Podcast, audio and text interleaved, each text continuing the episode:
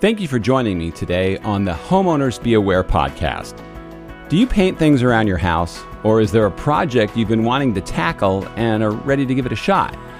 My guest today is Billie Asmus. She's the founder and CEO of Repaint Studios and the inventor of the Repaint Tray.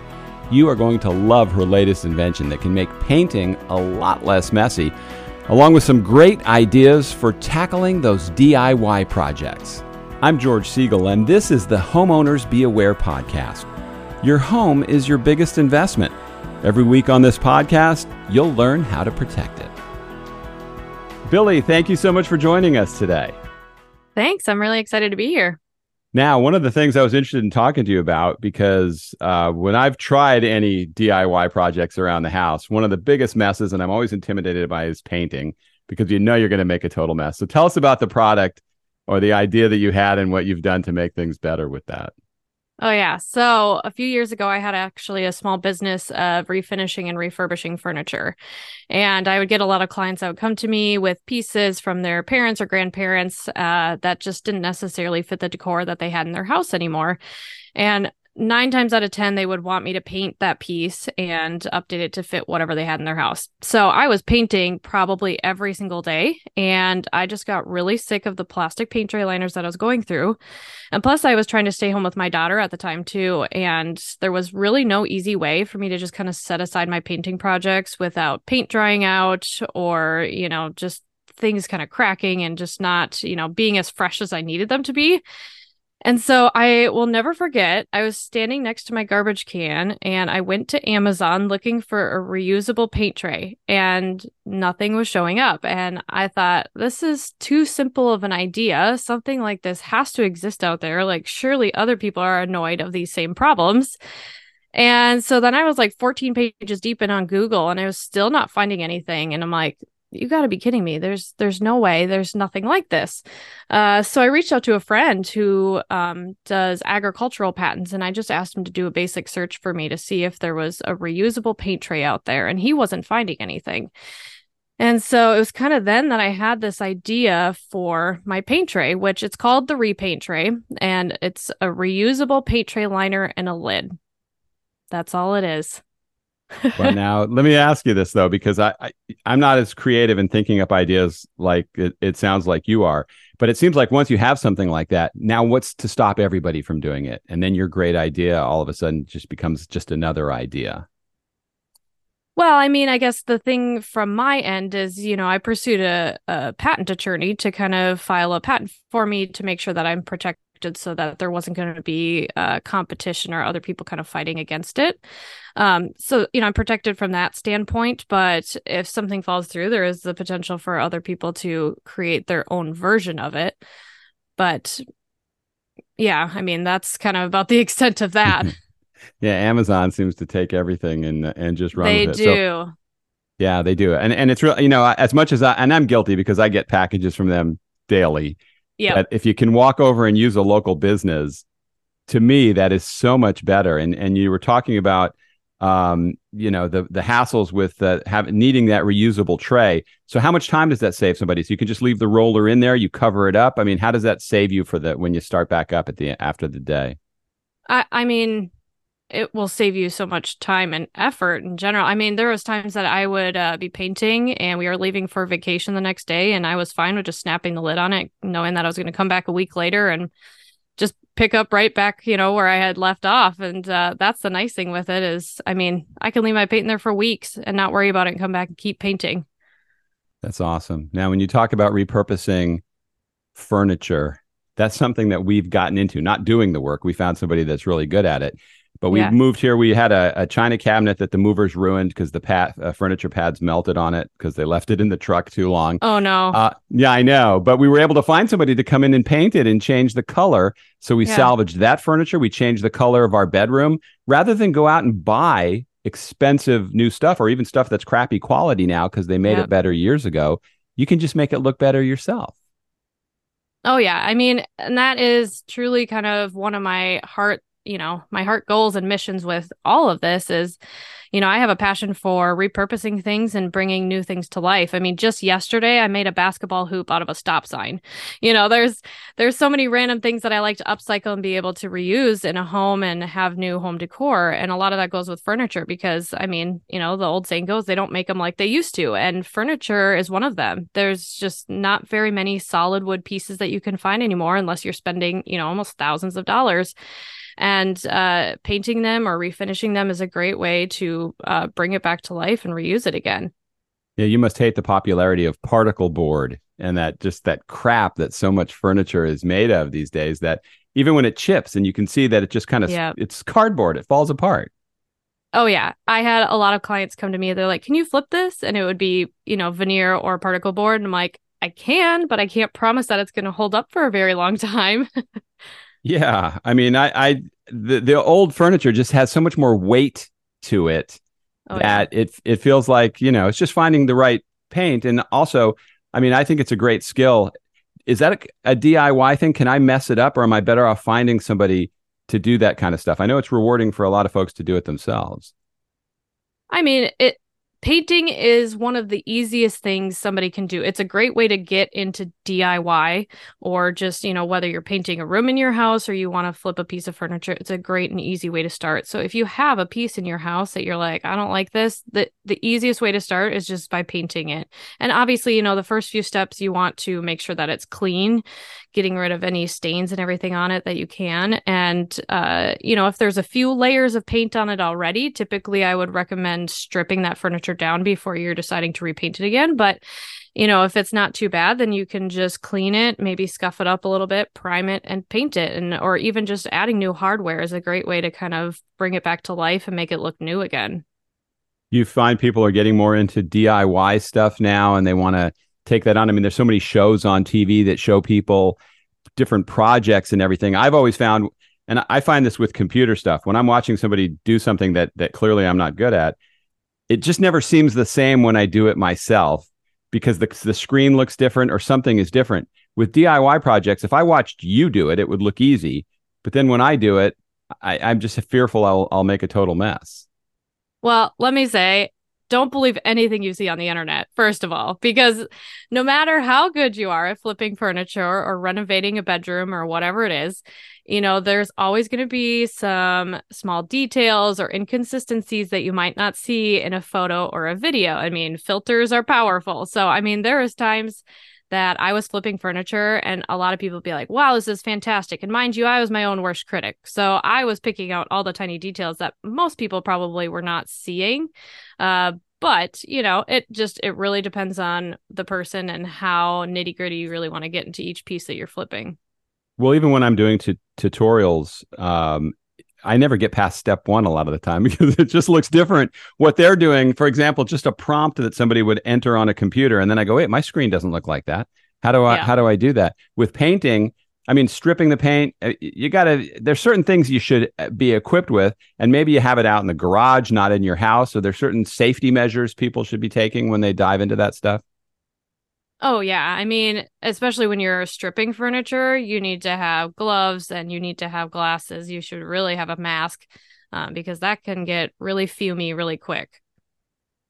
Okay. Now, we uh, before we went on, we were talking about the challenges of construction and home building and projects because yeah. you were listening to one of my other podcasts, and that really is a nightmare. I have an episode on the this week that is with a contractor because I always mouth off about how crappy builders are. And I was with a guy who happened to be a builder. And so I went out to his job site. And when you see it done well, it's mm-hmm. so impressive and it makes me so jealous because I go, how come I never experienced that? Right. Yeah, I mean, we just bought a house, let's see, about 5 5 years ago and it was definitely a fixer upper. I mean, like orange shade carpet in the bathrooms. and nice. uh, you know, the electrical needed a complete overhaul. The lights like flickered in the basement and I hated being here at night when we were working on the house, but yeah, I mean, we've just like run into a lot of problems and uh, you know, I'm thankful that I have the skills and the knowledge to be able to learn how to do a lot of these things, but man, I really wish I kind of went back and uh, hired some more professionals along the way to kind of do a deep dive into what I was buying. But yeah, I mean, there's just a lot of things that go along with the process. Yeah, I think it's tough to find people that are good in a big city, but for different reasons than what you have here. I think everybody kind of preys on you, and you know, you're getting you get a, a variety of estimates from somebody that's low bidding it to somebody that's way overcharging because of where you live. What do you find out where you live, where maybe there's less to choose from in terms of who's doing the work? Well, so we're in rural Iowa, and uh, the tough thing is, is well, just buying a house in general, you're already kind of slim picking. So it's kind of hard to find something that fits the needs that you uh, have for your family or whatever it is that you're looking for. But you know, the tough thing is there might be a handful of handy men and women out there that are saying, you know, I can do this and I can do that, but they might not be super qualified to be able to do some of like the more heavy lifting type things like putting in a structural beam or you know reworking some of the HVAC and plumbing or electrical or whatever that needs to be done. But um, the tough thing is is if you really want somebody that is top tier I mean you're going to probably be waiting almost a year or two before you can actually get them to start working on your house because it's so backed up. Which is kind of funny if, if somebody's available you're going why are they available? So it's the, exactly you, you, you want somebody now but if you have to wait a year, it's not good. But the guy that's available now, I always found that with those home warranties where they say they'll send somebody out for a $75 service charge. Well, the companies that they pick at to, mm-hmm. to come mm-hmm. out and do your work are people that happen to be sitting around and, and usually aren't that good. Right. Yep. And I, I think with any town, you also just want to pay attention to word of mouth and talking to other people and hear what their experience are with, you know, any type of home project that you're doing so you know the right person to talk to. Yeah, that's definitely true. If a contractor or builder gives you their references, find the people that aren't on that list.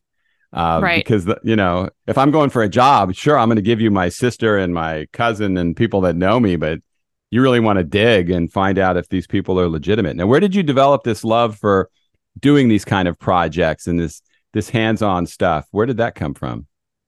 Well, I started flipping furniture probably back in high school. Um, and I just remember I had this dresser, which I actually still have it. It's in my daughter's bedroom now, but I had this dresser. It was this white dresser and it had like this pink floral stencil on it. And I was starting to get into high school and I was like, this is ugly. This does not fit my high school decor anymore. Like, I don't need pink floral furniture. and I remember asking my mom, like, can I please get some new furniture? Can I paint my room? You know, whatever. And she just did not want to put in the effort or the time to it. She's like, no, it's fine. It works. It's functional. It doesn't matter what it looks like. And that bothered me. So I was like, okay, well, fine, then I'm going to paint it. And so I had my dad help me bring it down to the garage and I took it all apart and I just started painting it. I mean, I definitely did it wrong, but it was my very first time doing it. And it was before there was a lot of, you know, DIYers and YouTubers and everything that was out there sharing DIY stuff. So it was a lot of just like guessing game for me. And surprisingly, it's held up pretty well. But uh, it is a goal of mine to refinish that at some point in the future for my daughter's bedroom now. But I don't know. Ever since I kind of just did that one project, I just fell in love with it. And I've always just kind of been doing small projects here and there ever since then. And it kind of just developed into this business uh, a few years ago. And then I was only like a month into that business of flipping furniture for people when I came up with the idea for my repaint tray. And then now that has completely taken over. yeah. And you decided to make it even more complicated. You, you were pregnant when you were doing all this? Yes. Oh man. So I was I had my daughter when I started my small business of uh refinishing furniture and then um I was also staying home with her and then the summer of 2021 I found out I was pregnant with my son and I was still trying to flip furniture for people, but I was way more sick with this pregnancy than I was with my first. And so it made it really hard for me to be uh, around the fumes and the paint and stuff. And so I actually had to turn people away and give furniture back, which I felt really bad about. Um, but in the end, I think it was okay for me to set it aside because then I could focus more on other things. I made a documentary film about parenting. I think that's the toughest job out there uh, because if you want to do it well, it's not an easy job. And so mm, when you yeah. factor in now two kids and your business, how tough is that? Oh my gosh, it was. I mean, it's still difficult because my son is 18 months old and my daughter just turned four. So, I mean, it's it's definitely a handful. And when my son was born, he was extremely colicky. I mean, and, and that was a nightmare. I just remember um, there was just a few nights in a row where my husband and I would trade off. And the only way my son was content was like driving around in the van. And so my husband would hop in the van, drive around for like two hours, and then come back. And then I would feed him and we'd trade off. And then I'd hop in the van. And we did that for nights on end. But the very beginning of my business, I remember uh, being on a few different Zoom calls, and I still had my son home with me.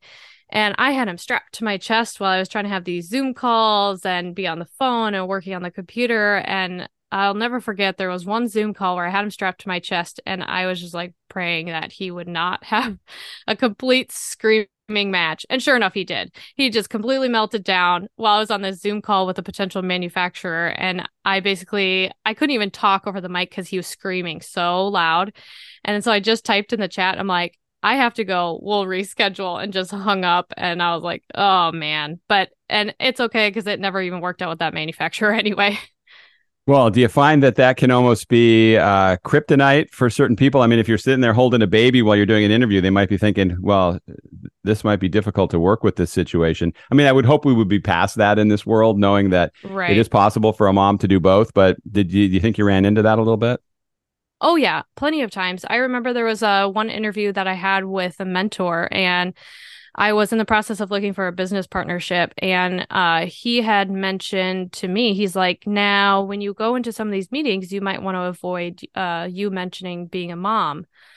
And I was like, why? What does that have to do with anything? And he's like, well, they might not think that you're as dedicated to this or that you're, you know, really focused on wanting to bring this product to the market and building your business. And I mean, excuse my language, but that was total bullshit. I'm like, are you kidding me? No, like I'm not going to.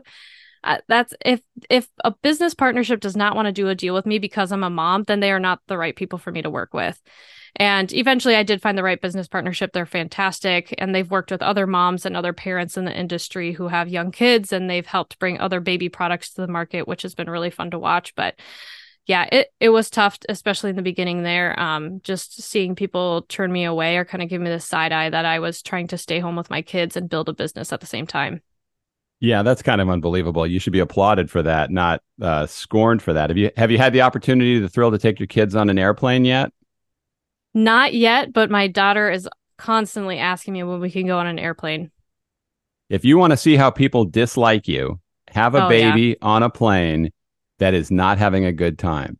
It is it's yeah. an unbelievable experience. You'll you'll never feel worse about yourself than that moment because if parents that are conscientious, there's nothing you can do. And and if you're surrounded right. b- by people on the plane that don't have children, it's kind of like the business. There's going to be a lack of sensitivity towards your situation. Oh yeah, I mean, yeah, I've traveled quite a bit on airplanes and I've been in those situations. I've watched or from the outside at least, I've watched other parents struggle with that and I cannot believe some of the people that get so frustrated with it. And I'm like, the babies can't control themselves. Like, give the parents some grace. They're already beating themselves up inside their head. You know, they don't need the looks too. Yeah, I mean, every, sometimes there's parents though where the kids kicking the seat or running around and they don't do anything, and th- those parents um, need to raise their game. What advice would you? What advice would you have for uh, entrepreneurs? Somebody that has an idea like you, since you've advanced yours pretty far. What would you say to somebody who's sitting out there with a great idea? I would say the first thing is to keep it secret, um, especially if you know something like that does not exist yet or isn't out on the market and you've already done that research. Um, definitely keep it close to your chest until you've been able to talk with a patent attorney and you know work through some of those details. Um, and the next thing I would say is definitely get support, especially early on. If you can get connected with a local entrepreneur center or, or another center that has resources for early stage entrepreneurs, that's really going to help you advance further. Because a lot of times they're going to be able to help you get connected with mentors that maybe have been in similar similar situations, or if you are looking for manufacturing or financing or whatever it may be. Um, those resource centers are going to be fantastic because nine times out of ten those resources are free. And free resources are great for an early startup entrepreneur.